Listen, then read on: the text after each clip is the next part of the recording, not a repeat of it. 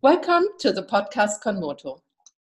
I invite people to the podcast who are fascinated by the Feldenkrais method. My name is Christina Petersen, and my guest today is Eri Fili. Hello, Eri Fili. You are in Hi. Athens. Yes, I am in Athens. I want to start right now with questions. Fine? Let's go. What brought you to the Feldenkrais method? The Awareness Through Movement book. I, I was oh. in my yoga training at the time, and uh, one of my uh, teachers said that um, he think that I would really love Feldenkrais, and he said like you have to to read this book. So I was in the states for my training. I ordered it and I read it while I was in my training, and then I, I knew that I had to do also a Feldenkrais training. The um, the funniest story about that is that because back then there were no booming YouTube Feldenkrais community, uh, no online lessons. So uh, I actually went and into the training in Basel without having ever had an FI or an ATM. So yeah, it was a leap of faith on my part to do a very expensive training by only having read a book. That's very yes. I found like this intellectual curiosity that got me into into Feldenkrais was the easy part because I could really understand that book. It was like something was like you know uh, someone had opened the the light into my brain, and it was like so many aha moments. But then I had to actually um, embody and, and do the practice, and I found that extremely hard because I was in my early thirties. I was dancer, a yogi. I was I was all about movement, and then I had to quiet down and listen, and it was a struggle. and I, I, I really can understand many of my students, especially the ones who come from a more active background, when they I can see them wrestling with themselves just to to be able to quiet enough to to listen to their bodies. I I, I can really connect with that struggle. So the Feldenkrais method found you uh, during your yoga training. Can you talk about it? Give it um, something in you who says, "Oh, I mm, I feel more like a yoga teacher. I feel more like a Feldenkrais teacher."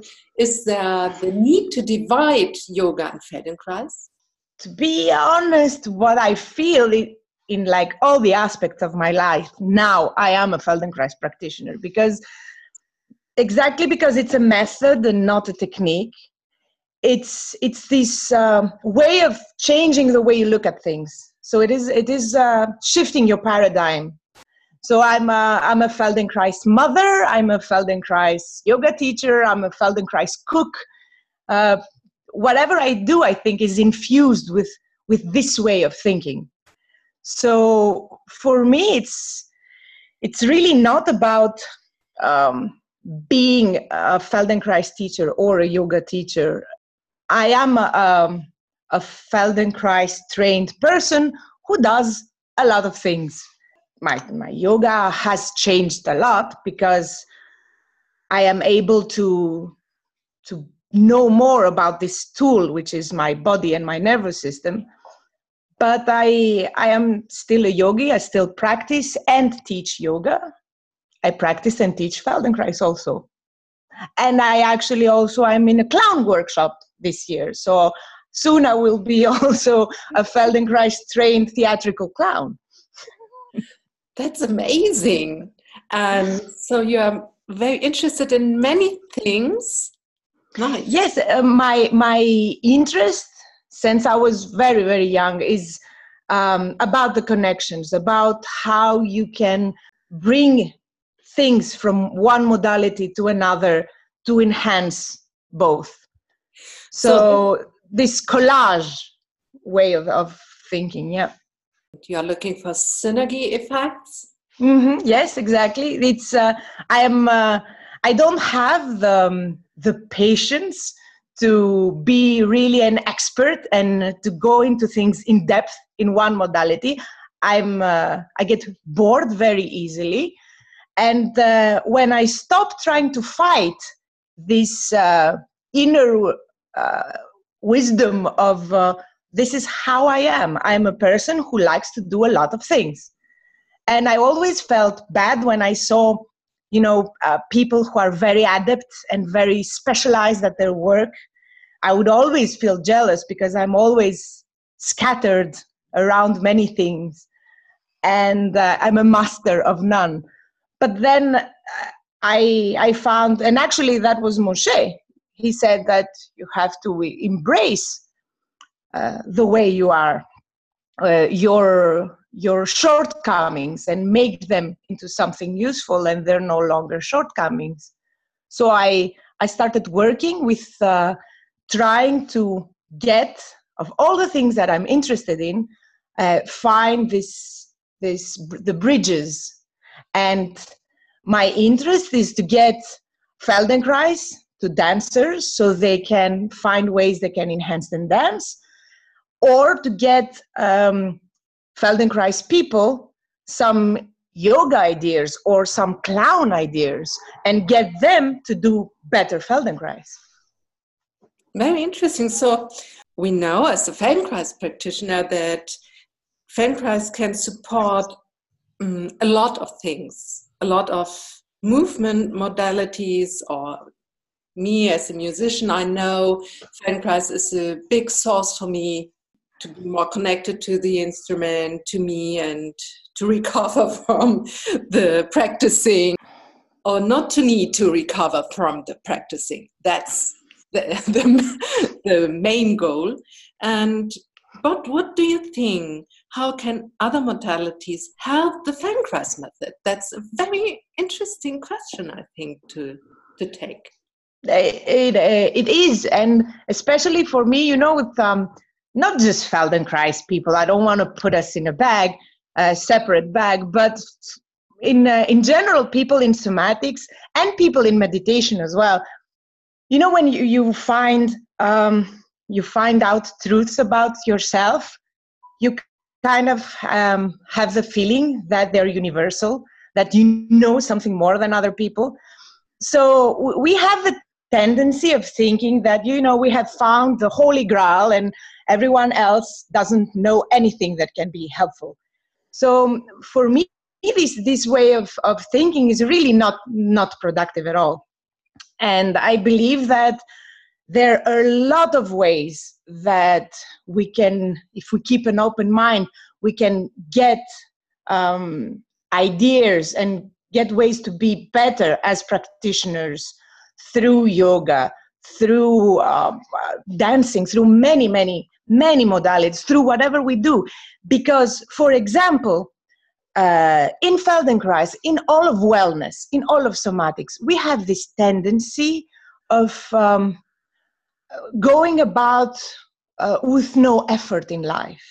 You know, the famous uh, Moshe quote about making the um, difficult easy and elegant. Moshe was talking about the body. He was not talking about the whole life. So he lived in a very troubled time. And the troubled times are not very nice to be living in but they provide the, um, the, um, the, the obstacle.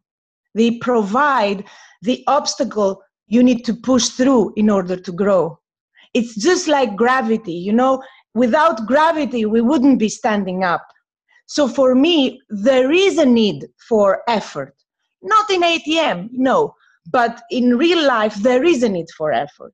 And with all this um, focusing on just the positive in wellness, in uh, meditation, we are cutting ourselves off from the darker side of things, which are helpful, which can be helpful. For example, uh, in yo- the yoga community right now, there is this um, uh, big, big uh, wave of people that are trying to reanalyze the way we know uh, anatomy. So you have people like Paul Grilley and, and many other uh, amazing, amazing teachers uh, Bernie Clark, who have written books about anatomy, about the differentiation of each skeleton, that we are unaware in Feldenkrais. The reason that people started looking, yoga teachers started looking into anatomy, is because they had so many injuries.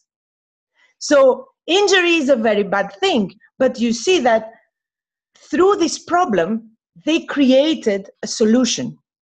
So, through this, this, um, this problem, problematic, oh, sorry, through this problematic situation, uh, they started to find a way to to continue their work. And right now, there are many yoga teachers which are excellent in their, their work and have amazing knowledge in anatomy. M- most knowledge that may, some some somatic teachers might not have. And um, I had a, a recent uh, workshop in the Feldenkrais Institute in Vienna, and uh, we talked a lot about that, about the, the many, many ideas uh, in anatomy that are now being developed. That classical anatomy is, is great when you start learning, but there are also many differentiations in the human body that we need to, to know about. And this kind of research has been done by by yoga teachers, not by Feldenkrais teachers. So for me, this um, this way of going about um, of just closing ourselves uh, into our own cocoon of work. It's okay, it's nice, it's great. You can go into deeply and research, but there is great, great uh, inspiration to be had by crossing over and working with other modalities. So, to be open to look to one side, to the other side, up and down and around, then you can find very interesting and inspiring things. How do you think you can make Feldenkrais more relatable? Well, um, the thing is that um, the way uh, we are taught Feldenkrais is in a teacher training. So for me, what's interesting is to find the ways to, again, do this connection. Find what you know and love, and then find the ways which Feldenkrais can help what you want to to work on. Like for example, in my yoga teaching, my yoga teaching, uh, I started working, trying to find what would work best with yoga people. What would their interest be in Feldenkrais? Because not everyone wants to be a Feldenkrais practitioner. If you don't want to become a Feldenkrais practitioner, the Feldenkrais practitioner that's teaching has to find a way to find the essence of what is interesting to you. So, my work in uh, teaching dance, in teaching uh, yoga, is to exactly find what clicks with people. And not just have people come in and do an ATM that I think would be useful, because every ATM is useful. But to actually find these little connections and finding finding these specific spots of, of connection and engagement from one modality to the other can really make a difference. I've, uh, I've been working on this this year.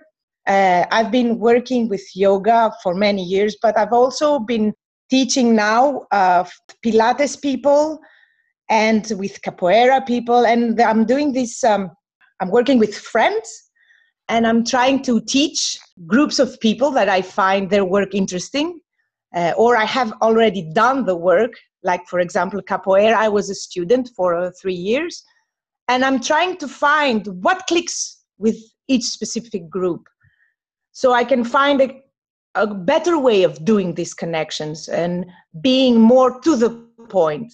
So, when you do a Feldenkrais workshop about a modality, it's not just two or three ATMs, but it's actually a whole idea it's a, it's a, it's a story. It's like it's like telling a story. For me, it's about storytelling.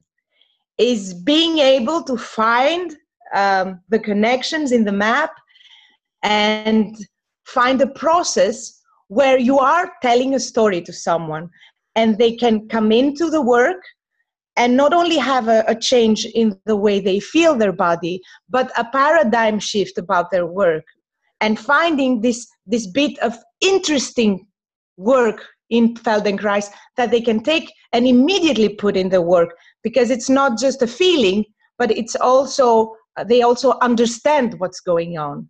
They have a, a change of of um, idea in the way they think about they, their work. Okay, amazing thoughts. I like it to hear it. And I asked myself, what's next for you? I'm usually very flowy about things. And especially as I get older, I, I've learned to trust myself more. So whenever something, I find something of, of interest, I allow myself to pursue it. So as I mentioned before, I I got involved into theatrical clown, which is um, amazing, truly amazing work. And curiously enough, for me, it's very much connected to the, to the work of Feldenkrais, very much. Because again, it's a way of, of looking in. Only with, with clown, it's more about unleashing. It's more emotional work, but it's, it's also um, body work. It's I don't have yet words because I'm I'm a I'm a novice at it, of course, and it's not my intention of actually becoming um, a theatrical clown, but my intention is to get it and put it in our work because I have found that my teaching has changed tremendously uh, through these through these lessons, and um, you know Feldenkrais has a way of all all modalities. We're, we're looking in. So we're always looking in uh, like meditation too. We're focusing in uh, ourselves again and again and it's very interesting but also at times it can be isolating. So you kind of forget there are other people around just you know this constant introspection. So for me uh, clown is is 100% about authentic contact and about contact with other people. So i find it's it's a it's a very nice mesh because when you get off the floor and having felt you know novel sensations and being excited about it then suddenly realizing that every each and every one of us has a different experience.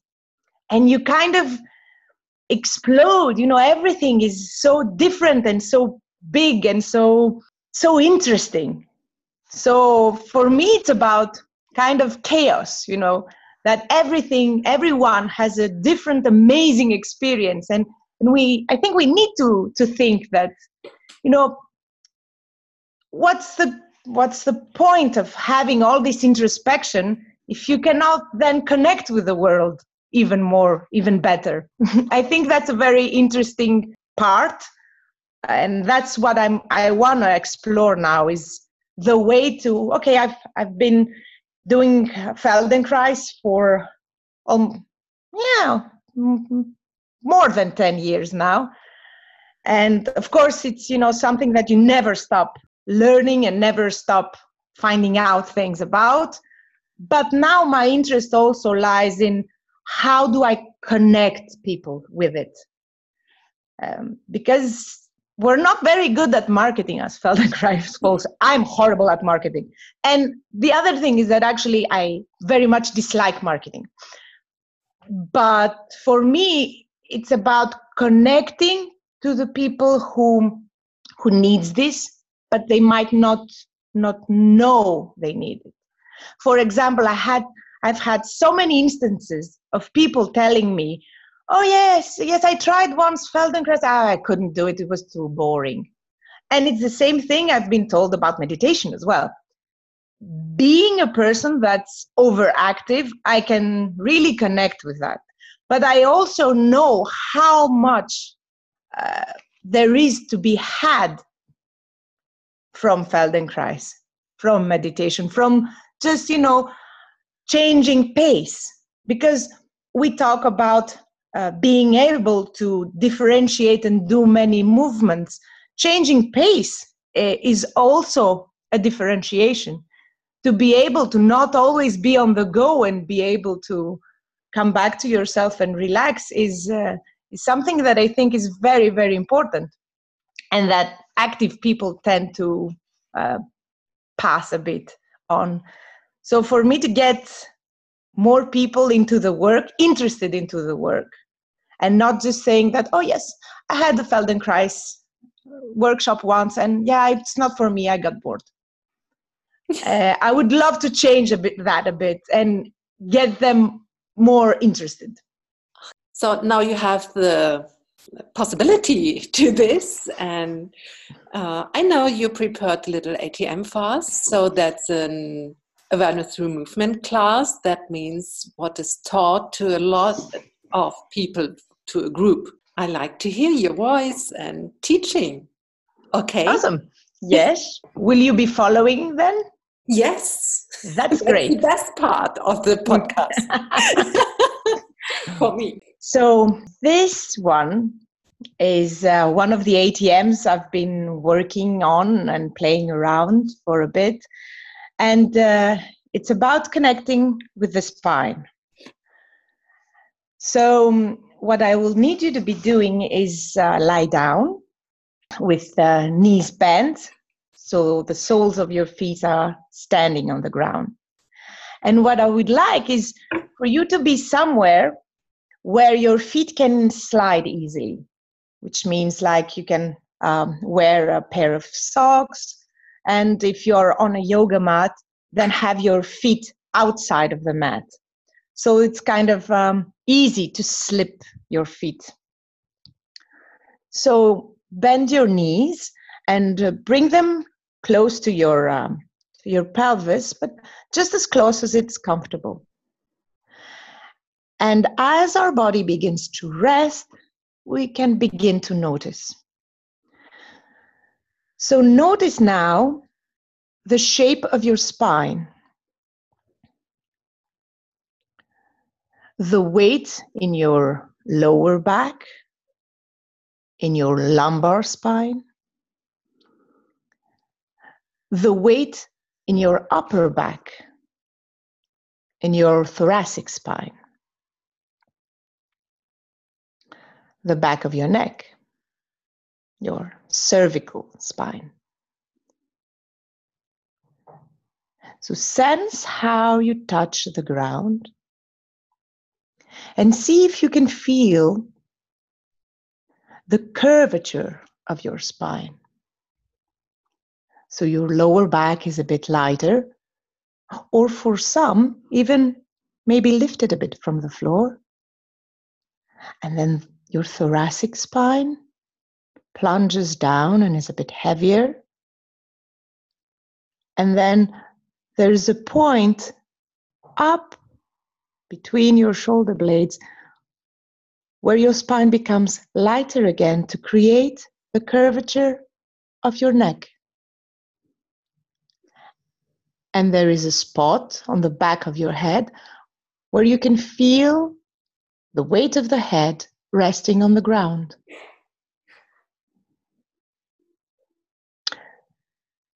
Can you visualize, can you trace that line? Now, keeping your lower back relaxed, very, very gently, in slow motion, start sliding your feet on the floor, just as they are, parallel. Just slide your feet until they become straight on the floor. And as you are sliding, feel what changes in your lower back. And when your knees are straight, again, bend your knees, place them near your pelvis, and then slower, twice as slower, start sliding your feet to elongate, keeping your knees parallel. Both feet together are gently sliding. And as they slide, feel the changing shape of the lower back. Something changes in your pelvis. Your pelvis turns a bit. And as your feet turn your pelvis, your lower back becomes a bit lighter. But really feel each individual vertebra of your lower back and how it changes shape as your feet gently and very slowly slide away from your pelvis. Each position of the foot is a different shape of the spine. And slide them down until they become long.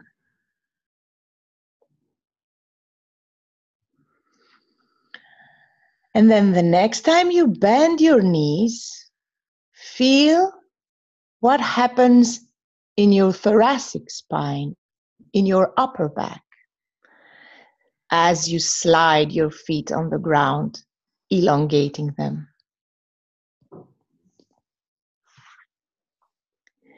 Feel what happened in the way your shoulder blades touch the ground.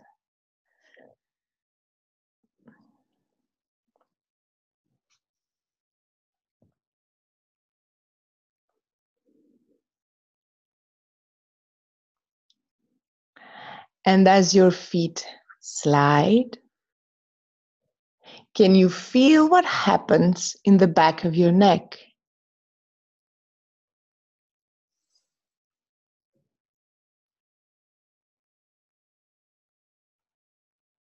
Is your cervical spine changing shape as your feet slide?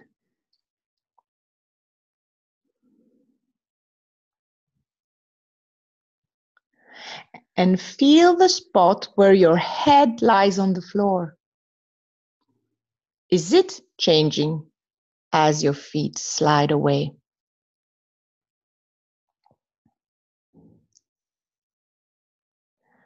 So every little turn of your pelvis, every new position of your pelvis can be felt throughout the spine, is changing the shape of the whole body. And now only bend your right knee. Keep your left leg long on the floor and only bend your right knee. And as you slide now, keep your attention in your shoulder blades. Is there a difference from one shoulder blade to the other as you slide your foot? And when your right uh, leg gets long, you bend your knee again and you start sliding again. So you really pay attention to the motion provided by the foot between the shoulder blades. Notice what is changing in the way you touch the floor, which means a change in your shape.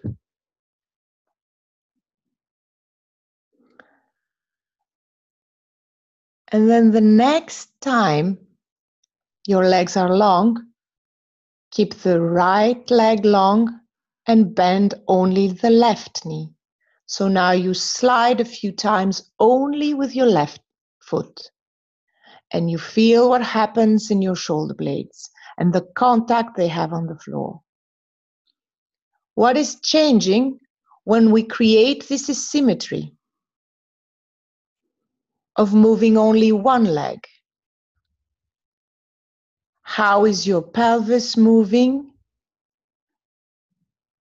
How is your lower back contacting the ground now that you're bending and elongating only the left leg?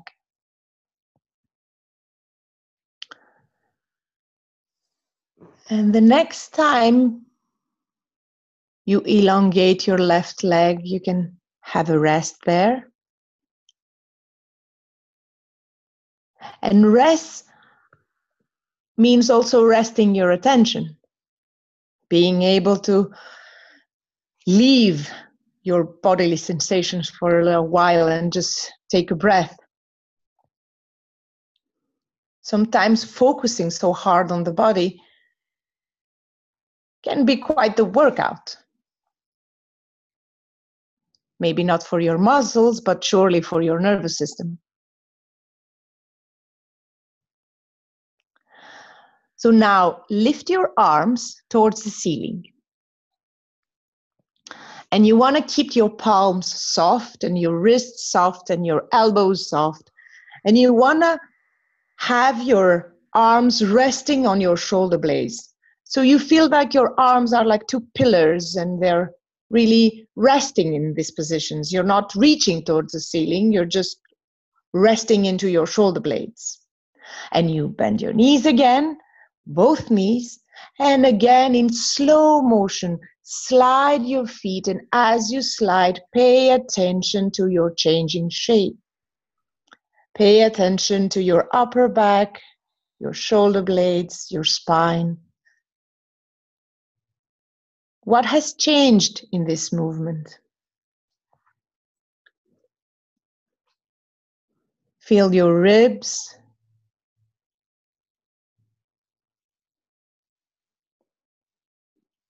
Can you find enjoyment in the movement? Can you actually feel like you're letting go? You're allowing the body to change shape.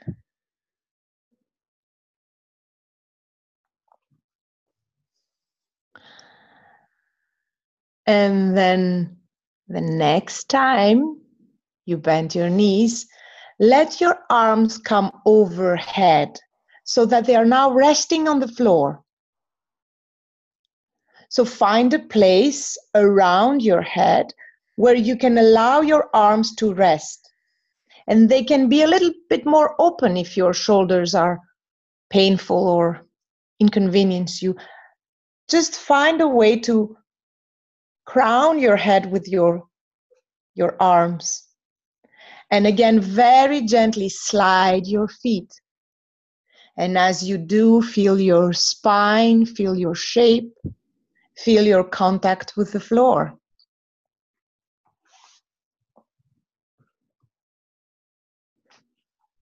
What happens to the shape of your ribs and spine when you're elongating your legs with your arms up overhead.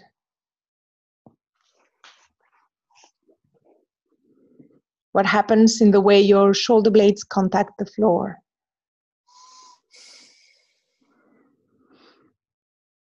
And then again, let your arms come down and rest near your body. One more time, bend your legs bend your knees and slide your feet away and feel your spine.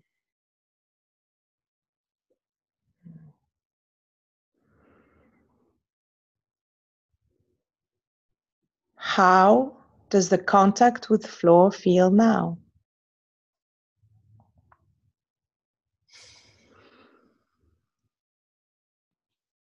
And the next time you slide slowly, experiencing the changing shape of your spine as you slide, just rest with your legs long.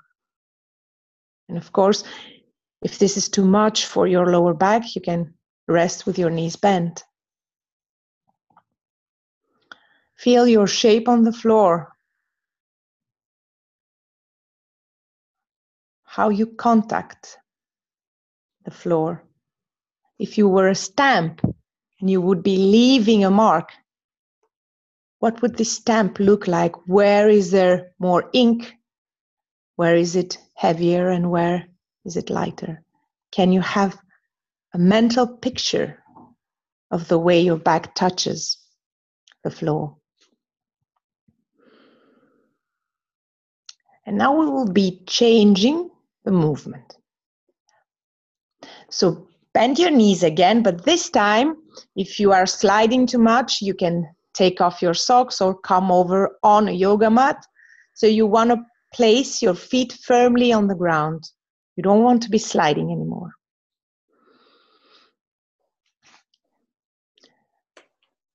So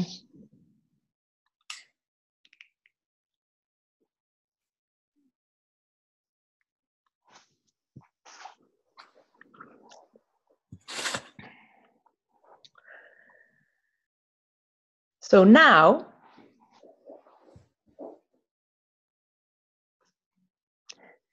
so now you're standing your feet and don't bring them too much together. Have a wide stance. Feel that you're really connecting with the floor. Because what we want to do now is a very, very small and very easy movement. So just gently pushing through the heels think of tilting your pelvis back and then tilting your pelvis forward. So, what you're doing is you're lifting a bit of your lower back and then bringing it back, na- back down. And you go forward and back, rolling the weight of the pelvis towards the tailbone and then up your spine towards the lower back. But this movement, I want you to make it as small as possible and as fast as possible. So, what I want you to find is a shimmy. So, this is not a big movement because you cannot be a big movement,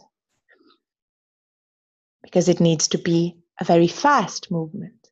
And you go back, back, forward, back, forward, and you're shimmying your weight and you're gently pushing through your feet to instigate to instigate this movement. So keep your lower back relaxed and just think of pushing through your heels and tilting your pelvis as easily as possible. A belly dancer shimmy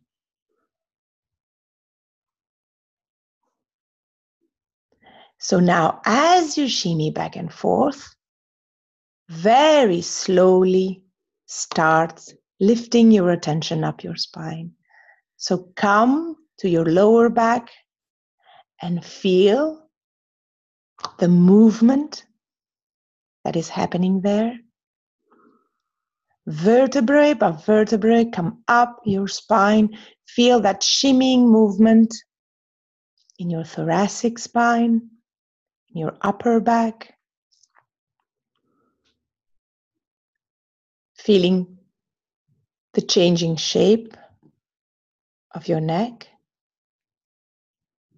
And can you hear the movement of your pelvis on the back of your head? Is your head tilting a bit on the floor?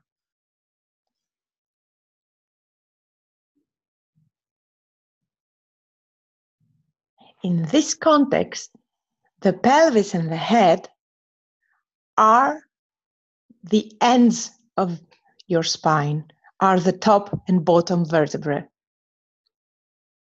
And you can find now, you can feel this immediate connection of your pelvis to your head, which means that how you sit, and we Westerners sit a lot, and where you sit has a great impact on the way your head stands on your shoulders.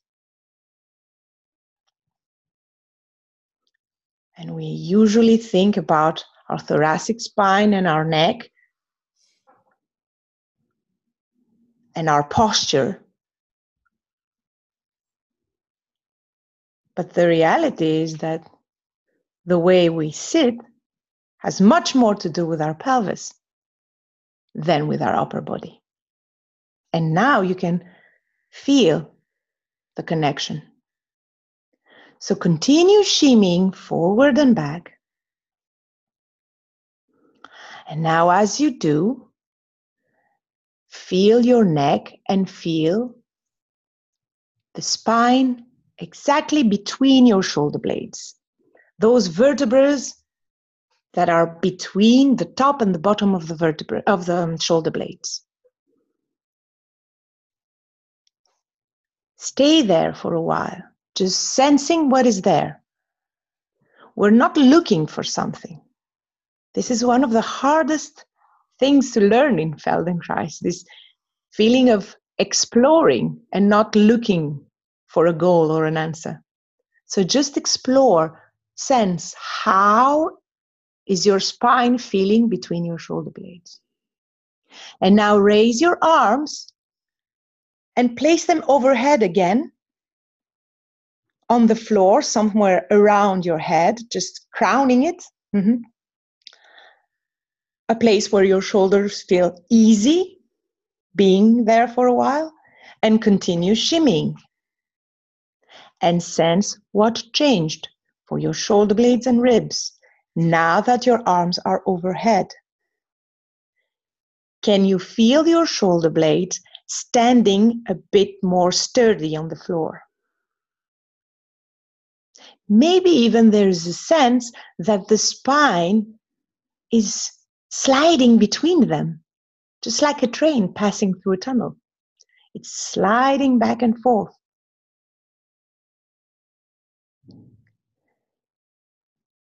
And does your head feel like it's come it comes closer to your shoulders and it goes away? As if your spine was pushing your head now, pushing and pulling. And what this reminds me of is those little marionettes, those uh, little wooden puppets with the string in the bottom. And you pull in the string and then the arms get raised. Could you feel your spine as a as a string pulls down and each time it pulls down something happens to your hands and shoulders like a little puppet mm-hmm. and take a rest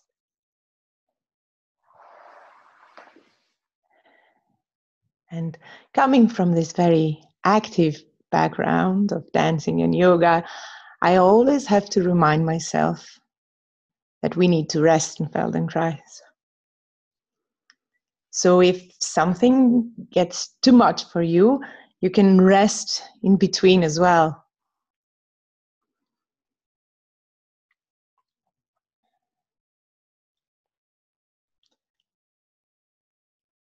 And now again, one more time, bend your knees.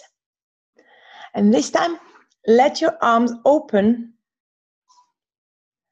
a bit to the side, like shoulder width apart. And again, start tilting your pelvis forward and back, gently pushing through the heels, finding the soft, bubbly movement of a shimmy, small and easy just rolling your weight a bit. Interestingly enough, we always do more in this movement. Think of the action of pushing a ball away on the floor. It's round, it doesn't need much force. Can you do the same with your pelvis? Can you think of the smallest and easiest possible movement? the back of your pelvis is round. Can you feel it as a small ball that's shifting from side from one side to the other, up and down? Make it easier. And as you shift forward and backward, easily and fast and soft, can you feel what happens between your shoulder blades? Can you still feel your spine.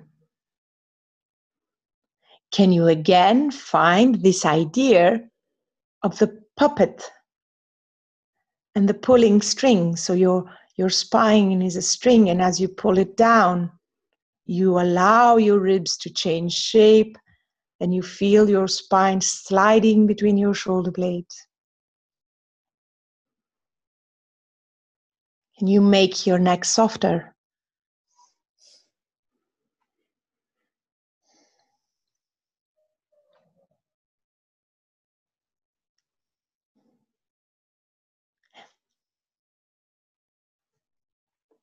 And what we're interested in Feldenkrais is the quality of movement.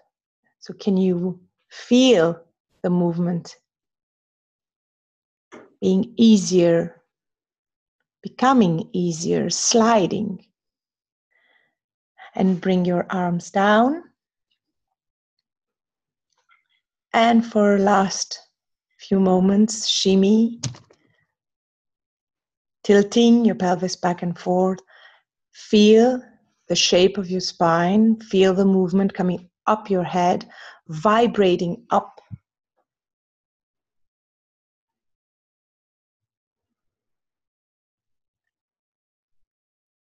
And let your arms rest and let your feet slide now and elongate them. And just for a breath, can you feel the shape of your spine? Have we shed some light on it? Are the curvature a bit clearer now? Can you sense yourself more?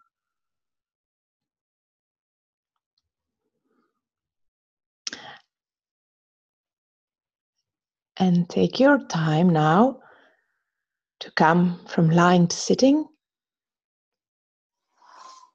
And as you get up, come and sit on a, on a firm chair.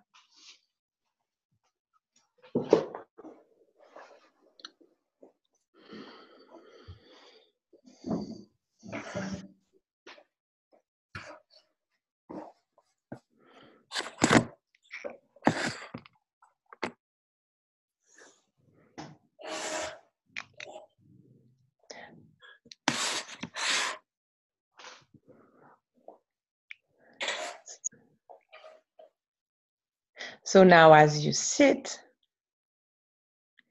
feel your sitting bones. Feel your sitting bones, the way you stand on the chair. So now we're feeling the bottom of our pelvis. And the sitting bones are also round. So it's as if you're sitting in your own personal little rocking chair. So, can you start now again? Shift shifting your weight a bit forward and back, this time on your sitting bones. And as you do, can you feel your lower back? Can you feel your upper back? Is there a movement in your neck? Does your head want to follow? Now that we're actually revolting against gravity and standing, can you still find this wavy feeling of the spine? How you change the shape of your spine, rocking your pelvis. How the smallest change in the way your pelvis is standing is changing the shape of your whole body. is changing the way you're standing your head.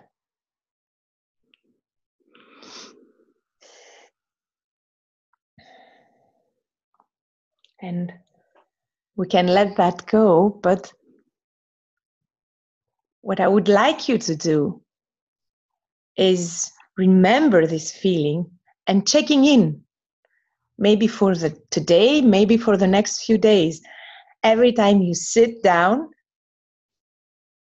see if you can enhance what we did today by just coming back to the shape of your spine. And if you do it again and again, you will find that you will be able to sense the movement of your spine and the shape of your ribs even more. Feldenkrais has this um, this way of um, feeling a bit like magic, all these aha moments or these realizations, but also it does need training, it does need repetition.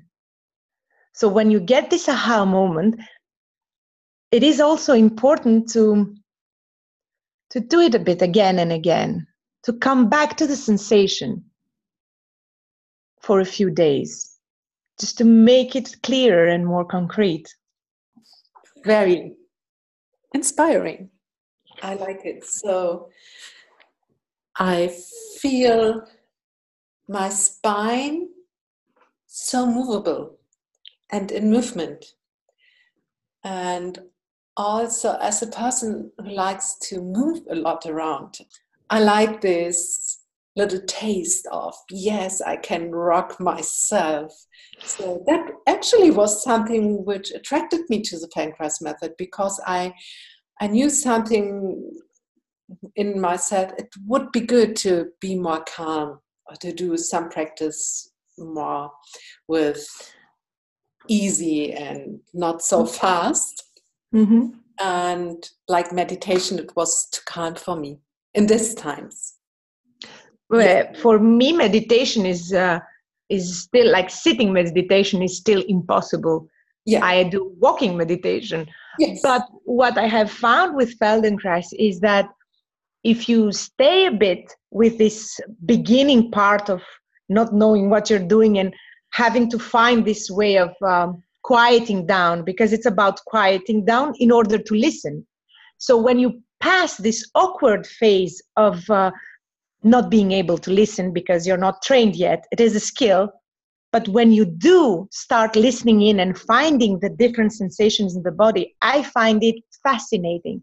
And it's not boring anymore because the same movement can be experienced in like a million different ways depending on where you pay attention to yes and that's the interesting part. I don't have to be calm. I can be on the floor. I can find another rhythm but I can explore. It's not boring. I can mm-hmm. look one shoulder, then the other shoulder, and then I look to my lumbar spine, and then again again i bring i focus on the shoulder blades and it, it changed a lot.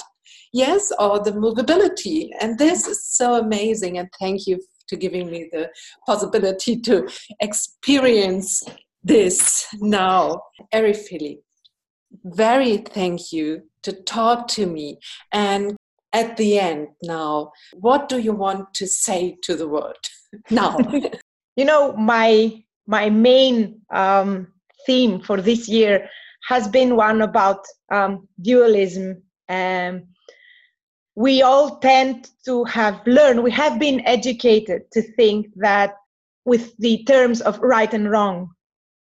And then we have this need of getting our work out there. And um, again, we use so much of what is right and what is wrong. Is Feldenkrais better? So for me, uh, the essential message is that we all have to learn from everyone else. So, you know, keeping an open mind and getting more perspectives is very, very important in any line of work. Um, my meditation teacher, Shinzen Young, says like um, for meditation, and I believe that to be true for everything, that, you know, it's like a jewel and each of us see a different uh, different facet of the jewel so it's it's really not about being right or wrong. It's really about exploring and uh, getting to know more. And the journeys is so interesting. So for me the what i would like to say to the world is like you know get out of this education where we think about you know the teacher being the guru the the one who knows the one who has to have all the answers. We don't need to have all the answers neither do us teachers nor do students we need to explore together and be more open that someone else may have a, another opinion and learn continue to learn and continue to grow maturation is not about knowing everything maturation is a, is a journey of not stopping wondering and not stopping questioning and not stopping learning. Thank you for telling us your deep thoughts. And so I'm not so good in ending. yes, goodbye. but it's well, it's hard for me to say goodbye. I want to hear your voice and your teaching. Really, thank you to being part. Oh, thank you. thank you. It's a it's a very nice it's a very nice thing that you're doing to to get all these different people. I have heard some, not all. So my work now is to listen to the rest of the podcast I didn't have yet time to listen to.